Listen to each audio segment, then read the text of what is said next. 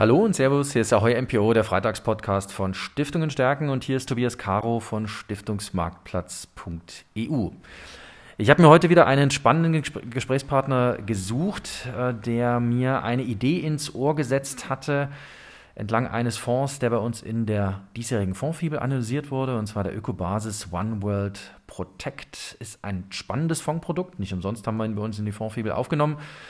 Und mit Martin Weinrauter von Grummann und Weinrauter möchte ich jetzt einfach ein bisschen zum Fonds sprechen, aber auch zu den Themen, die momentan aus Stiftungssicht in der Kapitalanlage relevant sein dürfen. Und ich habe Martin Weinrauter kennengelernt als jemand, der sich sehr stark, seit er Vermögensverwalter ist, auf das Thema Risikomanagement fokussiert. Und deswegen auch natürlich die erste Frage, was heißt es eigentlich, wenn ich heute als Stiftung Risiken manage? Was sind Risiken, beziehungsweise wie gehe ich mit diesen um, lieber Weinrauter?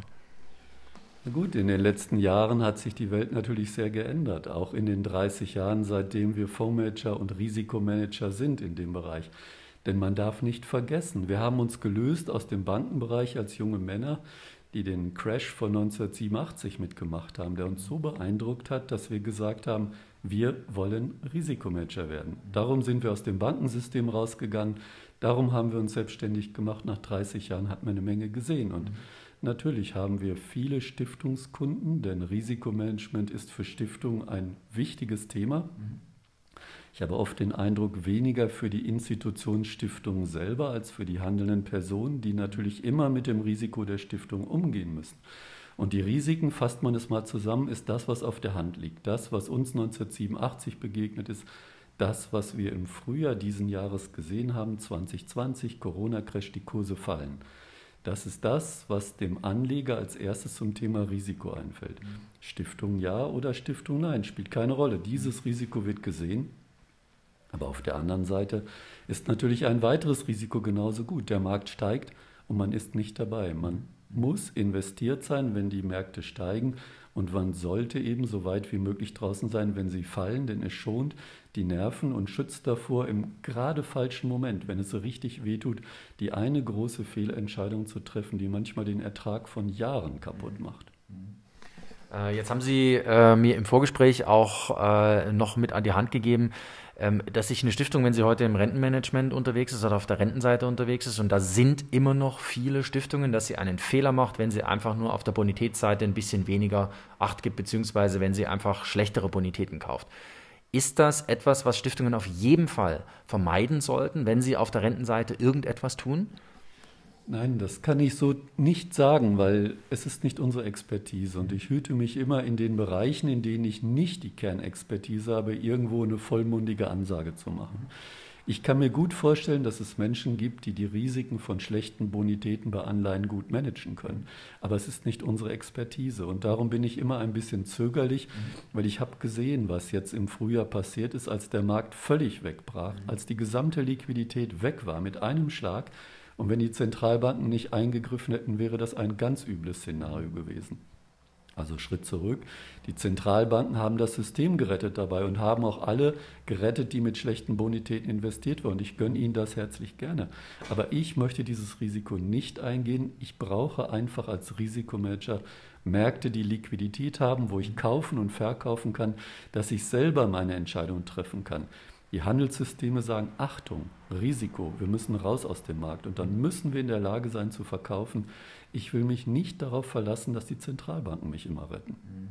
Ja, ich glaube, das wäre in der Tat auch eine, äh, eine Mechanik, die, auf die man nicht immer setzen kann. Also das, äh, glaube ich, haben wir auch ein bisschen gelernt, dass es durchaus auch mal äh, ein Punkt kommen kann, wo die Zentralbank vielleicht auch am Ende ihres Lateins ist. Irgendwann wird vielleicht der Punkt erreicht sein. Äh, Thema Aktienquote. Ähm, wir haben im Vorfeld, haben Sie mir zwei, drei Notizen geschrieben, äh, dass Sie beim Thema Aktienquote ähm, so ein Gefühl haben, dass das, was man klassischerweise bei Stiftungen sieht, nämlich diese 30 Prozent, dass das unter Umständen nicht mehr ausreicht, wenn ich heute ein Stiftungsvermögen für morgen investiere. Also Gefühle ist schon eine wichtige Sache, aber an dieser Stelle würde ich es einfach aus der Formulierung rausnehmen. Es ist nicht mein Gefühl, was mir das sagt, sondern einfach es ist ein Rechenexempel. Wenn ich sehe, dass ich mit halbwegs guten Bonitäten keinen Ertrag mehr erzielen kann und dass eine Stiftung gehalten ist, ihr Kapital ertragbringend anzulegen, dann ist das im negativen Zinsumfeld einfach nicht zu erfüllen. Ich kann einfach nicht mehr. Und wenn ich in einen Bereich reingehe mit schlechten Bonitäten und unter Umständen schlechter Liquidität, dann kann ich mir ein Problem einfangen, was mich hinterher eben auch auf der Haftungsseite als Stiftungsvorstand einholt. Denn das wird mir möglicherweise nicht nachgesehen dabei. Das ist ein Risiko, was ich hinterher schwer rechtfertigen kann, wenn es wirklich mal ernst wird. Ich kann nicht sagen, dass ich unbedingt dahin gehen musste. Ich hätte ja nichts anderes bekommen. Darum erhöhen wir bei uns, soweit es möglich ist, bei den Stiftungen so weit die Aktienquote, wie es einfach mit der Satzung, dem Stifterwillen, den Befindlichkeiten auch, auch das ist wichtig, der handelnden Person übereinstimmt und sagen, wenn wir von dem Klassiker 70-30, also 30 Prozent Aktienquote nach oben hinweg gehen, mhm. dann ist es wichtig, dass wir ein Risikomanagement installiert haben. Beispiel Corona-Crash. Unsere Fonds, die wir mit Risikomanagement disponieren, die bis zu 100 Prozent in Aktien investieren können, waren im Corona-Crash in der Bandbreite von 10 bis 40 Prozent investiert. Maximal 40 waren noch drin. Manche hatten nur noch 10. Es hängt vom Markt und der Mathematik ab. Und wenn ein Stiftungsvorstand dort sitzt, eine Gremiumsitzung einberuft und sagt, was machen wir denn jetzt? Und er weiß, dass seine Aktienassets nicht mehr mit 100 Prozent seiner Quote, sondern mit einem Bruchteil investiert sind, kann er sich zurücklehnen und sagt, so what, wir haben kein Problem. Wir können damit klarkommen. Darum einfach zusammengefasst, klar, wir sind Risikomanager, das ist unsere Identität. Wir wollen in diesen Märkten, wenn es passiert, so aufgestellt sein. Ein Vorschlag dabei, Risikomanagement ist ein Tool, was man einsetzen kann, um seine Aktienquote zu steigern, um nicht in kritischen Marktphasen auf einmal Entscheidungen treffen zu müssen, die in the long run in die falsche Ecke laufen. Ähm, jetzt, wenn ich mich auf der Aktienseite bewege, wenn ich mich als Stiftung mit meiner Aktienquote beschäftige, dann bin ich heute automatisch, weil ich das auch in Beratungsgesprächen gefragt werde, auch beim Thema Nachhaltigkeit. Das heißt, es müssen die richtigen Aktien sein, es sollen aber auch nachhaltige Aktien sein. Ähm, was ist Ihre, Ihre Haltung dazu? Ähm, wie bringen Stiftungen das optimalerweise zusammen? Dieses, ich investiere in Aktien, gleichzeitig sollen es nachhaltige Aktien sein. Was ist da vielleicht der langfristig positive Effekt in einem Stiftungsportfolio, wenn sich Stiftungen damit wirklich ein bisschen dezidierter auseinandersetzen?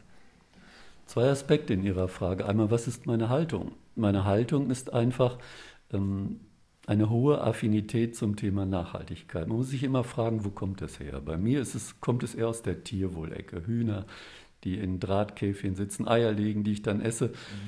Ich will es einfach nicht. Das war so mein erstes Ding, was ich niemals vergessen werde. Als ich diese Bilder gesehen habe, war das der Impuls, halt, ich will das nicht. Obwohl ich mich nicht in der Lage sehe, den Unterschied an den Eiern zu schmecken, aber ich will es eben trotzdem nicht. Und das andere ist eben neben Betroffenheit eben auch Faszination. Ich fahre ein Auto, ein Elektroauto mit einer Brennstoffzelle was mich einfach von der Technologie her begeistert. Allein der Gedanke, da kommen keine Abgase hinten raus, mhm. sondern Wasser und zu wissen, wie die Technik funktioniert, die Begeisterung lässt einfach nicht nach. Und zwischen diesen beiden Polen spiegelt bei mir einfach von meiner Haltung her mein Engagement für Nachhaltigkeit. Nur, wir sind Risikomanager, wir bleiben das. Wie stellen wir uns im Nachhaltigkeitsbereich auf? Und wir haben gesagt, die Tücke liegt immer im Detail. Mhm. Stiftungsvorstand, der es gut meint, hätte in den letzten Jahren und Jahrzehnten eine E.ON und eine RWE kaufen können, hätte Royal Dutch kaufen können. Aber wenn man sich diese großen Dinge ansieht, die da passiert sind, wenn dieses Risiko nicht gematcht war, hat er natürlich ein Problem. Und genauso sieht es im Nachhaltigkeitsbereich aus. Wo ändert sich die Welt hin? Wie kann ich das in den Griff bekommen? Und wir haben uns Partner ausgesucht, die einfach im Bereich Nachhaltigkeit ebenso Experten sind, die dafür einstehen wie wir für Risikomanagement, weil das war für uns dann eine runde Sache. Einmal die Ökorente als Luxemburg, die den mhm. Fonds initiiert hat, die ihn koordiniert, die ihn kommuniziert. Und dann die Steiler Ethikbank, die seit Jahrzehnten für genau das einstellt. Und wir fühlen uns rundum wohl. Mhm. In dieser Umgebung, in der uns ein Anlageuniversum aus definitiv nachhaltigen Aktien zur Verfügung gestellt wird, mit dem können wir als Risikomanager arbeiten. Und die Zahlen sind einfach ich muss es so sagen, sie sind einfach erstaunlich gut. Der One World Protect, Ökobasis One World Protect, den Sie eben genannt haben, war 2018 schweres Aktienjahr. Mhm. Unser bester Fonds, minus 3% war gut in dem Jahr. Mhm. Letztes Jahr, 2019, gab es Geld zu verdienen. Der Fonds hat fast 16% gemacht. Mhm. Und in diesem Jahr hat er das getan, was er musste. Er hat verkauft, er war draußen, wir haben konsequent zurückgekauft großes Risiko auf der Stiftungsseite. Wenn man eine Gremienentscheidung zum Verkauf trifft, schafft man es anschließend auch wieder die Gremienentscheidung zu treffen, wieder reinzugehen. Der Fonds war wieder drin und wir lagen in diesem Jahr schon wieder in der Spitze bei plus 15 Prozent. Heißt also, Nachhaltigkeit funktioniert bei uns wunderbar zusammen mit dem Risikomanagement. Wir maßen uns aber nicht selber an, dieses Nachhaltigkeitsuniversum mhm. uns selber vorzugeben. Dafür holen wir uns Partner und die Zusammenarbeit ist einfach sehr erfolgreich. Ich will noch einen kurzen, äh, eine kurze Frage stellen und kurz nachhaken. Und zwar, ähm, ich habe für mich Nachhaltigkeit oder interpretiere ich es so, wenn ich äh, mich als Stiftung so aufstelle, dass ich nachhaltige Aspekte nicht einfließen lasse, dann gehe ich damit mehr Risiken ein. Weil ich schließe natürlich, wenn ich heute sage, das sind vernünftige, verantwortungsbewusste Unternehmen, bestimmte Risiken, die in 10 oder 20 Jahren schlagen werden können, heute praktisch schon systematisch aus. Ähm, ist das am Ende des Tages, weil Sie Risikomanager sind, eine der ersten Pflichten oder Disziplinen, die ich als Stiftung äh, in meine Portfolioallokation einfließen lasse, mit dem, wo ich sage, ich bin nachhaltig, stelle mich nachhaltig auf, dass ich eben diese Langfristrisiken von vornherein rausnehme? Mir geht es fast ein bisschen zu weit. Ich würde wirklich sagen, wenn jemand sagt, ich kann damit nichts anfangen, ich bin davon nicht überzeugt ich habe einfach eine Grunde, andere Grundhaltung, dass also ein Portfolio auch einer Stiftung auch ohne Nachhaltigkeit erfolgreich managen kann. Er muss einfach nur die Risiken fallender Kurse, fallender Branchen, wenn ich in Value-Gedanken mal re rechne, von Value-Traps einfach vermeiden. Natürlich ist es Value, wenn ein Unternehmen nach 20, 30 Jahren sehr erfolgreiche Entwicklung auf einmal preiswerter ist. Aber wenn die Welt sich geändert hat und sein Geschäftsmodell kollabiert, dann muss ich es erkennen. Das ist das Risiko, was ich haben muss. Und ich denke, das kann man auch in Zeiten, wo Nachhaltigkeit eine größere Rolle spielt, man kann es auch ohne Nachhaltigkeit managen. Man muss sich nur fragen, wenn die Welt sich in eine andere Richtung bewegt, und das Kapital wird woanders hin allokiert. Und der Staat greift ein durch regulierende Maßnahmen, ob Unternehmen, die nicht nachhaltig sind, natürlich am Ende wirklich in diesem Umfeld auf Dauer erfolgreich arbeiten können. Ich mag es bezweifeln, aber ich würde nicht absolut sagen, es muss so sein, dass man sich nachhaltig aufstellt. Es gibt eine Menge Argumente und ich höre eigentlich ganz gerne auf solche Argumente. Das ist äh, gut zu wissen, das höre ich auch sehr gerne. Jetzt eine letzte Frage noch zum ähm, Ökobasis One World Protect Thema Ausschüttung. Thema Ausschüttung ist das, was Stiftungen zunächst als erstes interessieren sollte, ist zumindest meine feste Meinung, weil sie brauchen ordentlichen Ertrag, der auf die Verwirklichung der Stiftungszwecke einzahlt was schafft der Fonds, woher zieht er die Ausschüttung ähm, und haben Sie ein bisschen, ich will nicht wieder auf, auf ein Gefühl rumreiten, aber äh, Prognosen sind auch schwierig, insbesondere weil Sie die Zukunft betrachten. Sagen Sie mir nochmal was, wie könnte die Ausschüttung 2022, 2023 ausschauen? Da habe ich es total einfach, weil wir haben einen Plan, der sagt, wir schütten circa zweieinhalb Prozent des Fondsvermögens aus wir können sie problemlos produzieren durch realisierte Kursgewinne. Wir haben genug Gewinne dort erzielt in diesem Fonds. Einfach, wenn man mal guckt, Nachhaltigkeitsfonds, die einzige Autoaktie, die da drin ist, ist Tesla. Wir haben Tesla umgerechnet jetzt nach dem Split gekauft mit 68 Dollar und sie stehen über 400. Der Fonds reallokiert Monat für Monat, geht immer auf die Ausgleichsgewichte und zurück. Und allein über Tesla haben wir so viel Gewinne erzielt, dass das allein für die Ausschüttung eines ganzen Jahres reicht. Aber es ist nicht nur Tesla drin. Plug Power, Wasserstoffbereich, Kurs hat sich verachtfacht. Das heißt, wir haben x-mal Gewinne mitgenommen im steigenden Markt. Das reicht für weitere zwei Jahre. Also wir haben so viel Ausschüttungsreserve, dass das absolut nicht gefährdet ist. Wir können den Plan locker halten. Und was heißt das? Dass wir im Jahr zweieinhalb Prozent der Kursgewinne wegnehmen aus der Substanzsteigerung der Stiftung, umwidmen für den realen Ertrag. Und das halten wir für absolut jederzeit darstellbar dabei, egal wie die Zeiten kommen. Äh, und das Thema Dividende ist bei diesen Aktien eher ein untergeordnetes, beziehungsweise sie zahlen einfach noch keine Dividende, oder? Es ist vollkommen uninteressant, ob ich Kursgewinne oder Dividenden habe. Wenn ich sie im Direktinvestment halte, dann brauche ich es natürlich, damit ich meinen ordentlichen Ertrag produziere. Aber wenn ich es in einem Fonds habe, dann kann der Fonds eben Kursgewinne umwandeln in eine ordentliche Ausschüttung oder in eine Ausschüttung des Fonds. Das ist ordentlicher Ertrag.